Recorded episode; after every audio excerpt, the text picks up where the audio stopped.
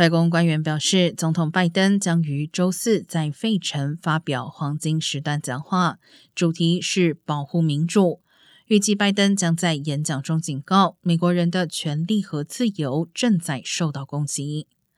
本月早些时候，NBC 公布的一项民调显示，多数选民认为民主面临威胁，是美国正在面对的最重要问题。此一比例远高于对生活成本提高的担忧。在距离中期选举仅两个月之际，拜登正在加大他在国内访问的频率，宣传他的成就，